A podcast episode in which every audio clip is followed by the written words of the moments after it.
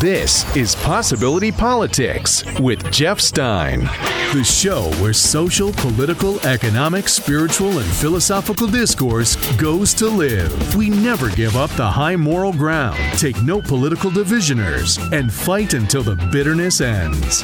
And now, here's your host, recovering hope addict and paid volunteer in the American experiment, Jeff Stein. Wow, are you watching this?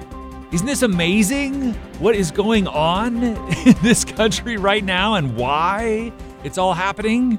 That's the point, right? That's what you want to look at. I mean, if you can get scared about all the craziness, or you can look at why and, quite frankly, feel a lot more comforted. This is the reckoning. This is the culmination of thousands of years of male fear, lust, anxiety disorder. And thousands of years of the perceived value of humanity, which is that money and influence, power and influence are the measure of human worth. That's been one of our greatest lies that we've told ourselves since society moved into a society where we're ranked and evaluated and compared to each other. It's been this thing of, so money and influence are the measure of human worth, right? If you go back to the kings of old, that it's really stark that if you're royalty, then you're literally a better human being and everybody else could just be put to death at whim by the royalty because, duh. Well, this has been thousands of years in the making. What is happening right now? And today on Possibility Politics, we're going to get into Kavanaugh, what his nickname is on the Twitterverse with respect to this era, and the reckoning as seen through that, why it's happening, and where it all goes from here. It should bring you great comfort. For those who love politics, again, you have to have broad view and you have to have patience. You have to just let it unfold. You have to know that what is good, what love always beats fear, inspiration always beats desperation, kindness always beats rightness. It just does. And the social fabric through consciousness, through karma, through prayer, through quantum physics, beautifully assembles to make it all flow through. And the lesson, if you don't learn it, gets harder, right? And that is what we are witnessing right now. Because it's not Kavanaugh that's on trial. It's not the Supreme Court seat that's on trial. It's not the accusers that are on trial in the Senate this week. No, it's tribalism that's on trial. It's old male fears. Like I said, the male fear, lust, anxiety disorder. I'll get into that in a second. And it's old time religion that's also on trial because it needs to evolve. Fortunately, it is. Let me start in reverse order and do a little bit, and this may make you feel a little better. Now, if you're a fire and brimstone kind of orthodox religious person, then you're probably pretty annoyed at where life is going right now because it is moving towards spiritualism. One of the great things that Pew Research does, they do this massive survey of people every year, and they ask a lot of different questions. And one of the topics they always cover is how you feel about religion, and spirituality and philosophy, and where the nation is going. And they interviewed tens of thousands of people. And for the last, since the 90s, there's been this shift to where a majority of Americans now consider themselves to have a personal or spiritual relationship with God, their maker, their quantum field, whatever it is that they believe in. It's gone now to where the majority of people have a personal relationship with that higher being, higher purpose, higher power, rather than obviously centuries where people had a relationship with the church and received God and had access to God through the leaders and through the institution of church or religion. And that has long since been in the minority and getting smaller because what people are recognizing is that, wait a minute, hold a second. So if I'm connected to God, to the quantum field, to consciousness, then I don't need somebody else or an institution or a dogma or whatever between me and it, right? You can just receive it and access it. So that's one of the things that's on trial right now is this idea of women being obedient to men, right? As it says in so many different scriptures from all different religions, there's a lot of different versions of, male needs to be in control.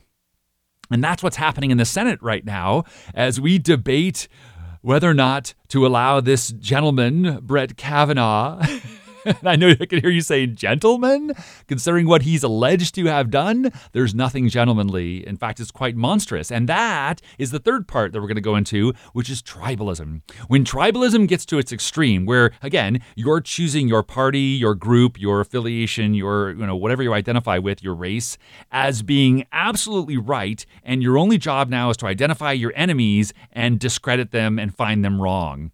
And that always plays out the same way. It's gone on. They've been through the cycle in different versions throughout history.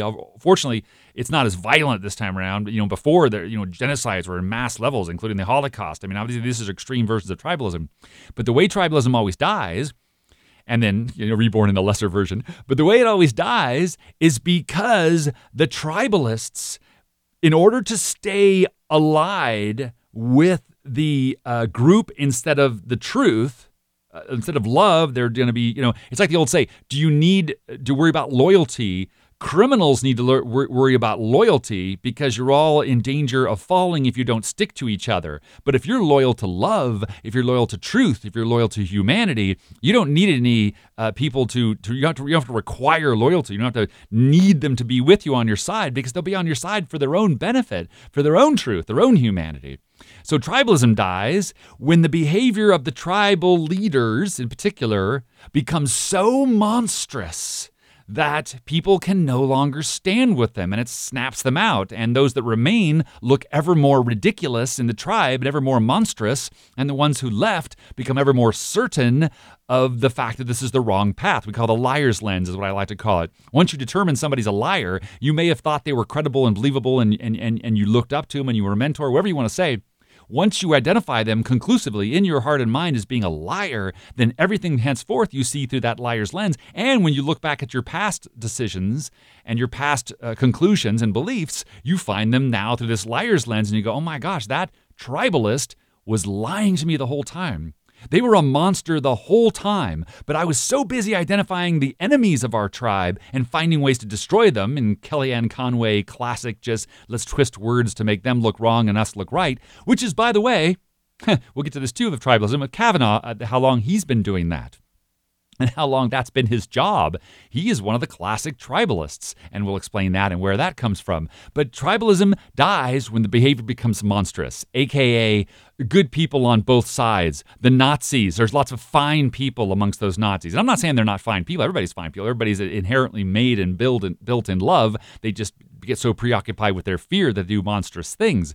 But if you can't tell the difference between somebody who is outright proclaiming hate and the destruction of other people and what you believe in, which is to perpetuate your, in this case, conservative values about humanity or compassionate conservative. Obviously, there's a massive distance between compassionate conservatism and the tribalism that says, well, we're going to go ahead and support Nazis because they're on our team, only because they're on our team. It's like, whoa, you want them on your team?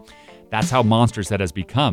And it's getting equally monstrous on the Kavanaugh topic. So when we come back, that is the first part of the reckoning I want to get into. I want to do the male fear, lust, anxiety disorder, which leads to this twisted tribalism of sexuality amongst men, and the idea that money and influence are the measure of human worth, as well as why they're doing it and where it's going.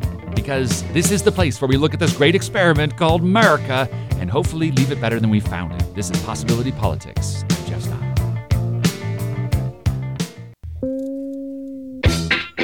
This is the home of truth, justice, sarcasm, laughs, and epiphanies, all while looking at the American way. I'm Jeff Stein. Thank you for joining me on Possibility Politics. And, it's just so cool. I love watching what's happening because you can clearly see what is winning. And you say, well, women are winning and men are losing. No. Men are not losing. Both sides are discovering their truth. And some, the tribalists, are holding on ever tighter. And they have to, because they have decided that there is no choice. They've got their Kobayashi Maru, which is the impossible thing that you can't solve, right? If you have gone this far into your denial, then you have to live with it. And you either double down on your lie, or you have a moment of contrition and revelation and awareness and say, and that has been happening a lot. There's a famous troll, I forgot his name, Weissman, David Weissman, right? Who was a classic conservative troll and got, you know, just thoroughly enjoyed attacking liberals and twisting their and using semantics to make them seem wrong and their side seem right. And then he had this discussion with Sarah Silverman, of all people, who spoke directly to him about, hey, well, what do you really want? And then he recognized that what he was fighting for was not what he wanted. It was just what he was against. And you don't win when you're just against things. You actually inflate the side you're against. Right? You give attention to what you hate and you will expand it, right? This is how life works, but people keep forgetting. And that's why I'm so confident in this outcome. Will Kavanaugh be confirmed or not? I don't know. And because I don't know how far they're going to go off the cliff. I really doubt it. I doubt Susan Collins or Lisa Murkowski and probably a few others will be able to live with his extensive body of lies. Because besides all of the, I'm sorry, and you're just like, oh, I'm a Kavanaugh guy. You're just making this up, Jeff. Well, listen, the lies are documented. When he was going up for the appellate court judgeship, which he currently sits in, he told Congress that he had no knowledge of this topic and no knowledge, the Senate, no knowledge of this topic, no knowledge of that topic, and said he'd never dealt with it before. And it's very controversial stuff, like, you know, the rationale for Iraq and weapons of mass destruction and extraordinary rendition and torture, et cetera, and as well as his stuff with Ken Starr. Well, of course, eventually the emails were released that he authored, saying his point on these, and so it was painfully obvious that he lied, and that should have been disqualifying for a Supreme Court justice, not necessarily, you know, for another job. I'm not judging all jobs. He can find his place in this world. Certainly, there's a lot of things. There are professional liars who get paid for it. But for the Supreme Court, you can't be a career liar. And Kavanaugh has been that guy. When it was working for Ken Starr, and then at that time, he wrote extensively about how Bill Clinton deserves no protection from subpoenas or from information requests or from requirements to testify, you know, and that impeachment should be done just because he's got a lack of character. That was when it was Clinton. But this tribalist Kavanaugh, when it was now Donald Trump, he made an agreement, he made a pledge to Donald Trump that I will protect you from subpoenas, from being forced to testify, from, you know, and I will discourage impeachment. I will be on your side. All right. So where does this come from? Because quite frankly, Kavanaugh, Brett Kavanaugh and Donald Trump are kind of the same guy. The internet, jokingly, I've seen this on Twitter, the new, you know, meme for Kavanaugh is he's an educated Trump, educated Donald Trump. And here's where the commonalities are. You go, that's unfair. All right, all right. Well, maybe if you love Trump, you'll love Kavanaugh. You think they're back in the same place because their emphasis is on, you know, show no weakness, strength, strength, strength, strength, strength. Well, the only reason you need strength is because you can't stand in the truth of your knowing. You know what I mean? Like Einstein didn't need strength. He didn't need to beat into people's head that physics was accurate. He just stood in his knowing and let the work demonstrate itself, right? Jesus didn't need to beat people into believing that love was the answer, right? He didn't need to attack those who argued with him that love was the answer. No, he just lived in love. Duh, right? It seems obvious when you do a stark example like that. But when we think in politics, we spend so much time rewarding people who are mean or tough or able to have great comebacks. And again, that's money and power and influence. So how are Kavanaugh and Trump very similar? Well, they learned to exert their power, right? In order to be validated, to be strong, to be appreciated, they exert their power. Trump, through his salesmanship, right? He was really good at just telling everybody everything was awesome and it was amazing. And so he managed to keep that Trump name to have so much value that people kept giving him money until they stopped. And then in the 2007, 2008, when he had a D rating with his financials and he couldn't borrow any money, and then the markets crashed, especially couldn't borrow any money, then suddenly he's flush with cash, which of course, as Mueller shows us, we will find out because Russians were giving him money. He bragged about it. Eric Trump bragged about it, all the money they get from Russia and all the golf courses that were funded by Russia.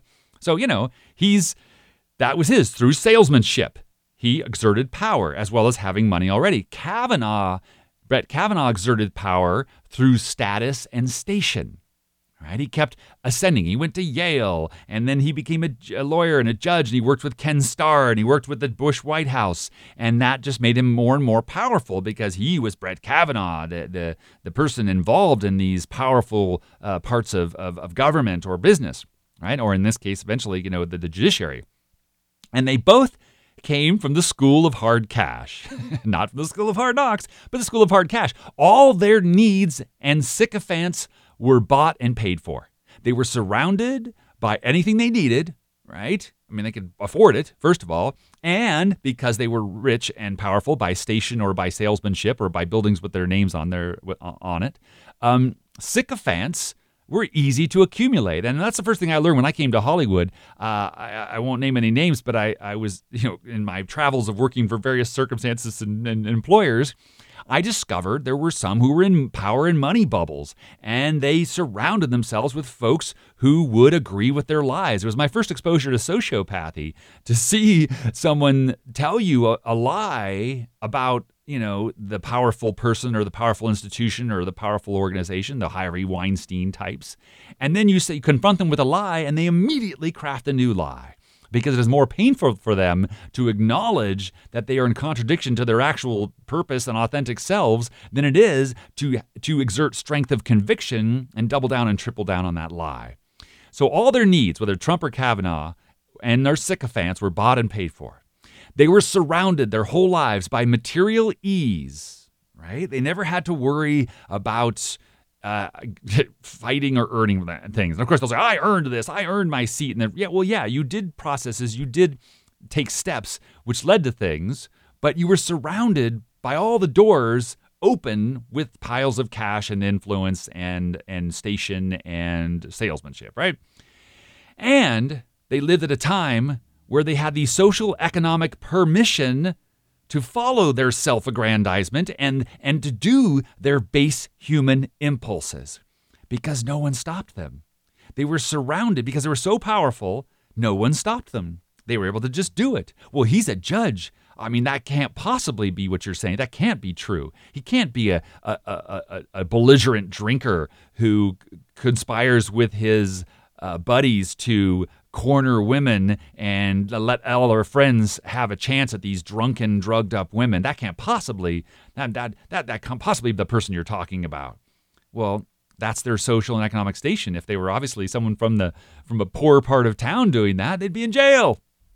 Right? This is the thing. This is why this is a culmination of thousands of years of a society based on money and power and influence being the measure of human worth. We're not doing that anymore. Look who's gone down. Right? Weinstein, Bill Cosby was just sentenced to 3 to 10 years. The first one of the Me Too, the first major trial of the Me Too reckoning. Les Moonves. You don't see Matt Lauer anymore. You don't see Charlie Rose anymore. These folks went down. But for Donald Trump and Brett Kavanaugh, there was no accountability. There were no limits, and there were no physical hardships to teach them anything about self-worth and self-earning. And in that sense, I pity them. I obviously, the victims obviously sympathize with more. They even got it worse.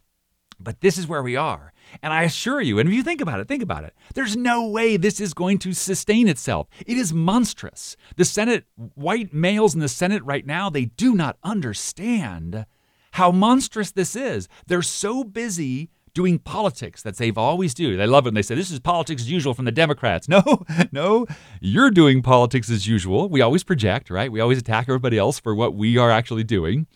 And they're doing politics as usual. They just think of it as, how do I posture this? How do I move Kavanaugh through? How do I make the Democrats look like they're the problem and we're the victims? And they spend so much time crafting their victimhood and defining and proving and defending their persecution that they haven't stopped to think about, what would it be like to be held down with someone's hand over your mouth and being sexually molested, or their daughters or their wives or their sisters?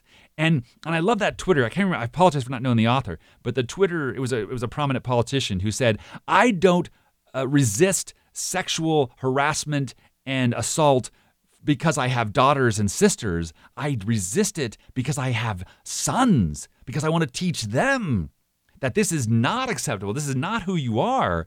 And that's why I want to come back in a second here with these thousands of years of male fear, lust, anxiety disorder that we've had. You can see how power and influence have been the measure of human worth, and as a result have allowed those, the sneetches on the beaches who have power, to be able to do whatever they please, and the ones who do not usually receive repercussions for their actions. And that has really caused tens of thousands of years of issues that's coming to a head. And so whether Kavanaugh gets confirmed or not by some miracle way, and in all likelihood, they're not going to get anybody confirmed because they're going to drag this out because they will not let go the Republican strategists who have left the Republican Party because of what Trump did to it, because of the monstrous behavior that is being justified and defended, you know, taking children away from their parents at the border just because they're brown, not the other borders, just this one border, talking about racism so openly. They found it to be so monstrous, they have left it, right? And they're looking at it now like, how can this continue? How do they not see how monstrous their behavior is and how monstrous the behavior is that they're defending? Because they see it as existential.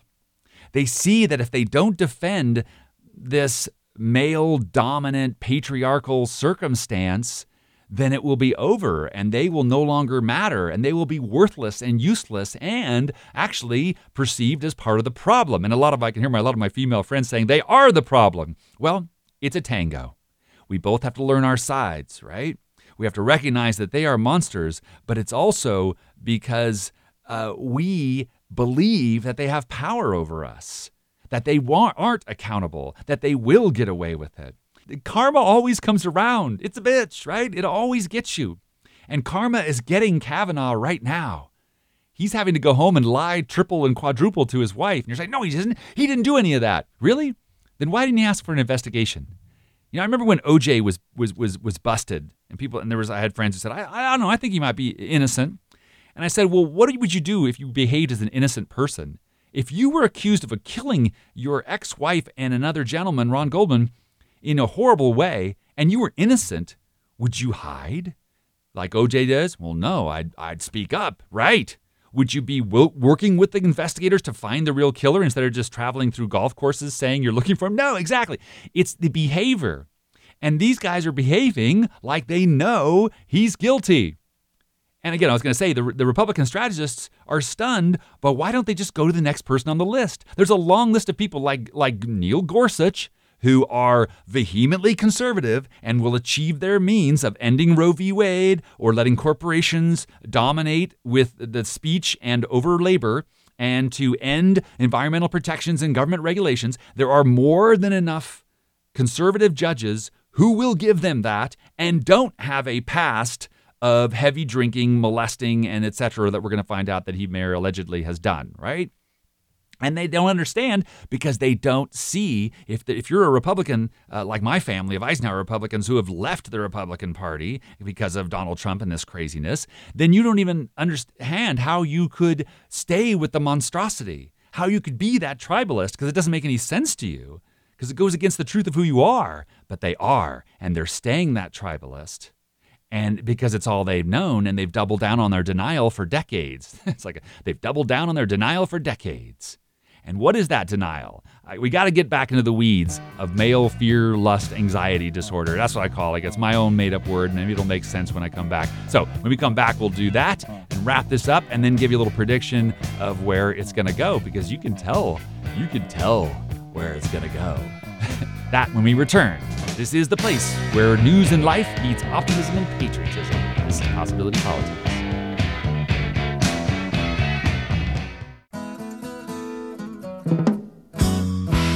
Welcome back to Possibility Politics, the place where we feelize our way to a saner future. I'm Jeff Stein. Thank you for joining me. The point of this show is to calm us all down a little bit, really. And so we can say, wait a minute. I'm freaking out here.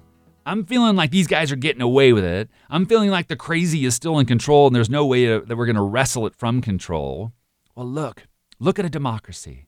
Look at how democracy works. The biggest problem has been apathy. Nobody has shown up.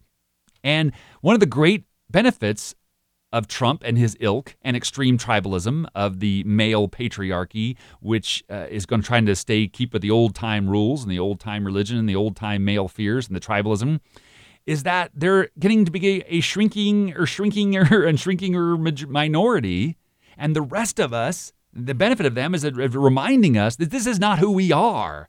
There's no way. And people say, Trump might get away with it. Really? Are you telling me that the majority of the nation, they're going to just suddenly give up on everything they believe in terms of whether you're conservative or liberal? But what are you going to do? You're going to say, you know what? Nah, I'm going to give up on everything I believe in. I'm going to totally ignore the Constitution and the rule of law and that part of our truth in America that nobody is above the law, and I'm going to make this one exception, and I'm going to throw it all away because I want Trump to go ahead and be able to do what he wants for as long as he wants to the country and get all the credit for it because that's what he does, like he did in the UN where he stood in front of all the nations and their representatives and ambassadors and said, I have done more achievements than any president in American history, and they laughed. And this is a guy who back in 2014 put out a tweet. And the beautiful thing about the Twitterverse is that there's a tweet for everything that Donald Trump has done. This is from August 9th, 2014. He was talking about Obama, and he said, we need a president who isn't a laughingstock to the entire world. We need a truly great leader, a genius at strategy and winning. Respect! Exclamation point. And then he goes into the UN, and he's a laughingstock of the world when he says, I'm the best president that has ever been, and I've done more achievements than any president ever.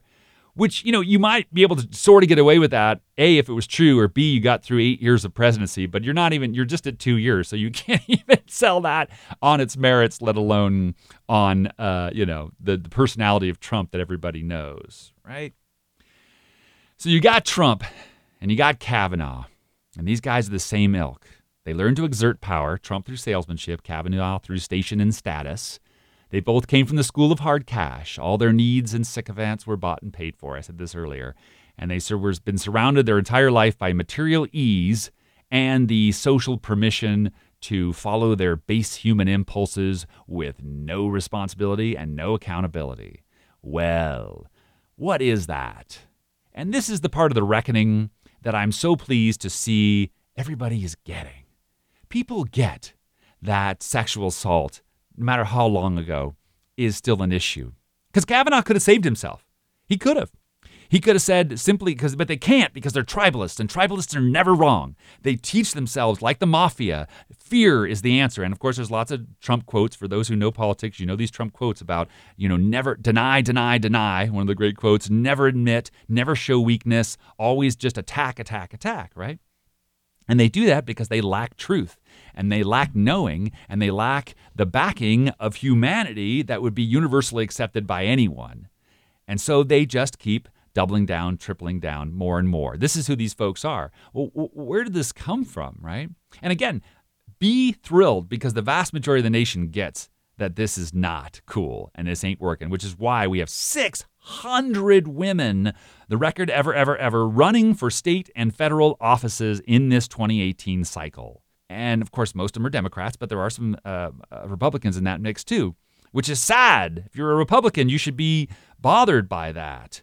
And there are, obviously, the majority of, I think, even of Republicans. The Republicans are whittling down to this, who's polled, the people who still admit to saying they're a Republican are the folks that are fully on the Trump train, and they see that the white male dominance is existentially threatened. It will end. It will no longer exist if Donald Trump isn't validated. If Donald Trump and the Senate Republicans and Brett Kavanaugh aren't validated, then they believe it will be taken over by black female lesbians who are Muslim, right? Right? Or whatever. The extreme is, I know, no, Jeff, I don't really think that. I know white people aren't in control of anything. Okay, good. So why are you still on the Kavanaugh train? He lied. No, he didn't. Well, then you're not looking. I'm sorry, you're tribalist. Because it really only takes a second to figure out that he's multiple lied into the Senate under oath. Perjury. To me, that's a deal breaker. Even when Clinton, for those who were liberal and Democrat, you look at it and say, what is your biggest objection to Clinton? He lied about an affair. And, and that wasn't as big as lying about, weapons and wars and torture and what have you, or in this case, sexual assault. But he lied about that, too, to a degree. So, and nobody accepted that. I digress. I apologize. I get excited. Kavanaugh, he could have gotten through this. And the way he could have gotten through this is telling the truth, a form of it. He could even just, spin doctored the truth and said, you know what? You're right. We did a lot of drinking and a lot of partying in high school. I blacked out a lot. I may have done some horrible things. And if I did, I don't remember them. He could even use the I don't recall rule You know, he could just lie, and the Republicans would have covered him, and he would have enough support, he probably would have slipped through. He could have just said, I don't remember, but if she says what I did, that's horrible. I don't see it that way. I don't remember it that way, but that's horrible. There's no question that's horrible. That should never happen to anybody. Now, on Fox News, he sort of said, you know, well, I'm sure sexual assault is bad, and it probably was bad to whoever it was, but it wasn't me. But if he admitted that, if he just said, like, I blacked out, I was drunk, I probably did some terrible things I regret, don't we all, please forgive me. And the evangelicals love a good forgiving, right? Redemption. They love redemption. We all love redemption. If you can truly, genuinely ask for forgiveness. The great example would be like David Letterman, when it was found out he was cheating, which didn't hurt anybody except his marriage and his image and his wife and his kids or whatever. It hurt his family. He owned it, fully owned it, said it was stupid, said he's going to be begging forgiveness for some time, said he's going to be working on it, and then did so. Kavanaugh could have done a similar thing, and people would have seen it as, wow, this is the Me Too moment. And even somebody who was as horrible in his behavior, assuming that's all true, horrible in his behavior, and you're saying, well, Jeff, you're assuming it's true. Yeah, I am assuming it's true. If it is, if Kavanaugh could be exonerated, if he didn't do any of those things, he would demand an FBI investigation immediately, because he knows it wouldn't take the FBI but 2 seconds to find somebody who put, you know, Mr. Green in the study with the wrench instead of in the, you know, prep school with the girl and his buddy doing horrible things. He could, and his buddy could testify, right? Mark Judge could just come in, but of course we know the truth. And we know they've got a body of this kind of drunken, sexually inappropriate, assaulting. I mean, it's criminal, you know, depending upon where that line is drawn. And we're going to find out when Dr. Ford speaks, and we're going to find out when these other accusers speak up. Because the more you deny it, the more people step up. And the only reason Donald Trump didn't receive the repercussions of his multiple sexual assaults is because by the time the Me Too reckoning had gotten through the curve and the majority of Americans were like, oh, wait, this really is the moment, and enough women were feeling bold enough to join, and enough men had been woke enough to say, oh, my God, I had no idea it was this bad, because I actually didn't, you know, because not to toot my horn, but I'm a guy that I've said some inappropriate things when I was in high school, I'm sure, in college and in that age. I've done some inappropriate things, but it is unthinkable to me, and I know I didn't do anything where if a woman I was trying to be involved with in some way or another said no, I know what no means. And so for the vast majority of us, of men like that, it just is unthinkable for us to not take no for an answer. And so we're learning. And by the time that learning curve was moving enough that both people that were willing to take no, and those who said, yeah, gosh, you know, I think I did push too hard, or those who went, wow, I went too far, those folks woke, as well as women getting their strength of knowing that I can speak up this time and not be destroyed by the patriarchy. By the time that occurred, Donald Trump was already president. And now that he's president, the only people that can remove him are Congress. And Congress is run by the same white male fear, lust, anxiety, disorder, money and power and influence equals human worth, patriarchy. So where does that come from? Real fast. Not real fast, but I'll give you the cursory version of it. And by the way, I have a thing called the Daily Belief Game, and I did something on appropriate sexual touching. I highly recommend that. It's also on the same side as SoundCloud, where you'll find Possibility Politics. It's the one on the bottom of the list. It's the longest one, and I did it as soon as the Me Too moment started. And then I'll give you a deeper version of the hormonal crazy that goes on. But to give you a cursory idea.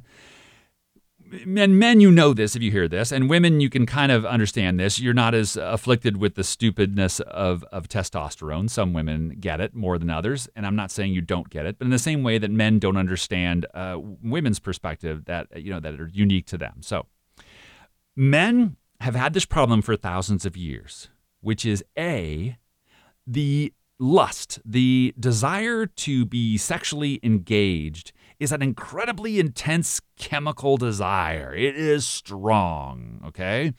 And the only analogy I can come up with, which is even close and it isn't really good, is in women, you see a baby, you gotta hold it. And you can observe it, right? A woman sees many, not all women, but some women, when they see baby, they get such a rush of estrogen and progesterone and all these different hormones. They gush, they goo, they go, oh! And the thought of not touching that baby and holding that baby, it's almost painful. right? But the difference is that, oh, you can hold a baby. You're not going to hurt the baby. You can help yourself. But for a male sexual lust, which is extremely intense, in fact, I love to tell this story, but I had a conversation anecdotally with a couple of different people who transgendered from female to male, and one of the great stories they kind of warn you about, and I heard them speak of firsthand, which is once you start taking testosterone shots, the first thing you notice is, oh my gosh, you guys really do have this insanely chemical strong desire to do sexuality. So for thousands of years, men had this incredibly strong desire that they just kind of, and they didn't know what to do with, because oftentimes they weren't, advanced enough or sentient enough or smart enough to know what to do with it. And when you have an intense desire that causes almost pain when you don't receive it, and then you juxtapose that with the fact that that desire is received from outside of you. In other words, you need another person, a female, to satisfy that desire. You start becoming a real jerk who wants to control the other gender. Right? We have to control the other gender because that desire is so intense with me and I want control over it. And then you combine it with, and that creates that fear, lust, anxiety disorder, right? And then you combine it with a male's recognition that they have a lack of control over their reproductive destiny. Now we have to control women's bodies, because if we don't, then we, feel out of control. And then you get the men who obsess over society, made this way for thousands of years, that you as a male are judged by how much power you have over others, over your station, over your circumstance. Are you royalty? Are you money? Are you powerful? Are you influential? And you put all those together, here's your maleness, where you're obsessed with your sexual releases, which you only get with the cooperation of others, so you have to control them, and you have to be the king of the hill to be considered worthy in society at large, especially your male counterparts, and so you go overboard for thousands of years with this lie that, hey, it's just how it is. And then you even get women to participate. You saw this group of Republican women who came out and said, in the light of Kavanaugh, we should let him go because boys are just boys. They can't control themselves. Their sexual desire is just what they are. They don't mean any harm by it. They're just poor little boys who can't control themselves. Well, they are standing on thousands of years of misperception and misconclusions and wrong-headed beliefs, which make them think they can't control it. But it can be focused, and it can be controlled, and it can be realized in a way that is mutually beneficial to all.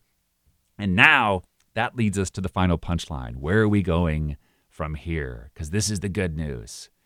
This is exactly what our people, our humanity, our society, our country needed, was to put such an extreme monstrosity of behavior on the old ideas so that we can pivot immediately and say, no, we're different. We're better than that. We are thinkers. We are people who can understand humanity and mutual benefit. And it's ushering, and it's part of the other part we had to learn, which is to go from territorialism and, again, tribalism or racialism, and realize we are one people in one community on one globe. We are one. And that's why I say I started with that idea that old-timey religion, we went from religion and access to God to the church to spirituality of oneness, which, again, coincides. And so look at that.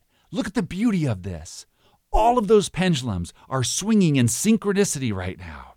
We're putting them all together.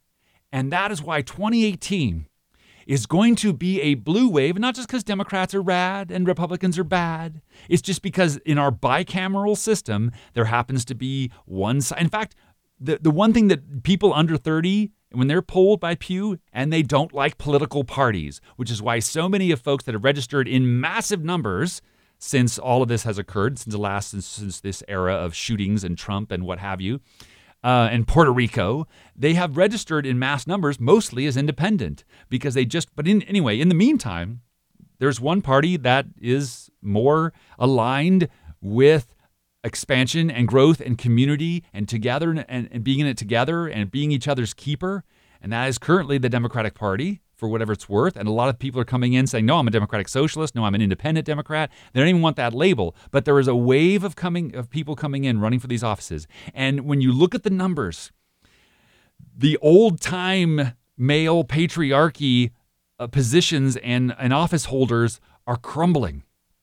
And they're getting smaller, and their polls are getting smaller because there's this wave, and that doesn't even count. That's when they do likely voters. And to be a likely voter in a pollster means you voted before. You're not a likely voter. Even if you say, you know, I have a highly probability, I'm very determined to vote, they still rank you down compared to somebody who says, I'm likely to vote and I have voted repeatedly and before. That is a much better gauge in the past. But this time, there's going to be such a wave of voters saying, I must go with somebody who's for things, who's for healthcare, who's for women being respected and treated the same as men, not just the same, but just equal, allowed to be known as their greatness as they are, each gender being having its greatness that are both intertwined and independent. And if you hear that, you say, yeah, that's exactly how it is. Exactly. You know it. You believe it. You know it's true. I can ask you. You can ask people, say, do you think women and men are, you know, one should be treated lesser than the other? Of course not. And so this wave will be so big. You will be so pleased if you're on the side of wanting people to come together, because they are. And then, you know, the drama's going to keep going because they're going to try to put in a Supreme Court nominee in the lame duck between, and they'll have limited effect. We'll see how that goes. But they will probably have to do it without the control of the Senate. Well, they'll have the control of the Senate until January, when the new Senate takes over.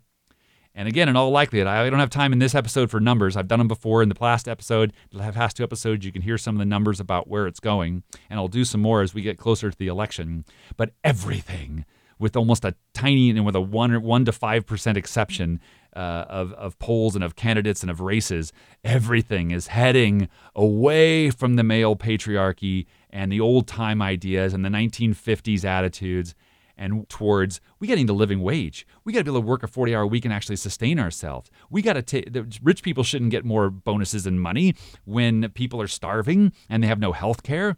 You know, that's not pro-life, watching people die without health care. This is obvious to people. Poisoning waters because we want to give coal companies more profits, that's obvious to people. Not obvious to everybody, not obvious to the tribalists, but we're hearing them because they're still in control. And so there's a perception they're still in power. But it's almost over. So please, for your own benefit, step back, see it as the lesson that the nation needs, and notice the helpers, because everybody's stepping in to be the truth and be the change they wish to see. Thank you so much for listening. We'll do this again soon. This has been Possibility Politics with Jeff Stein. Hey. The social, political, pop cultural discussion show that looks at life through the rose-colored eyes of the almost criminally optimistic Jeff Stein.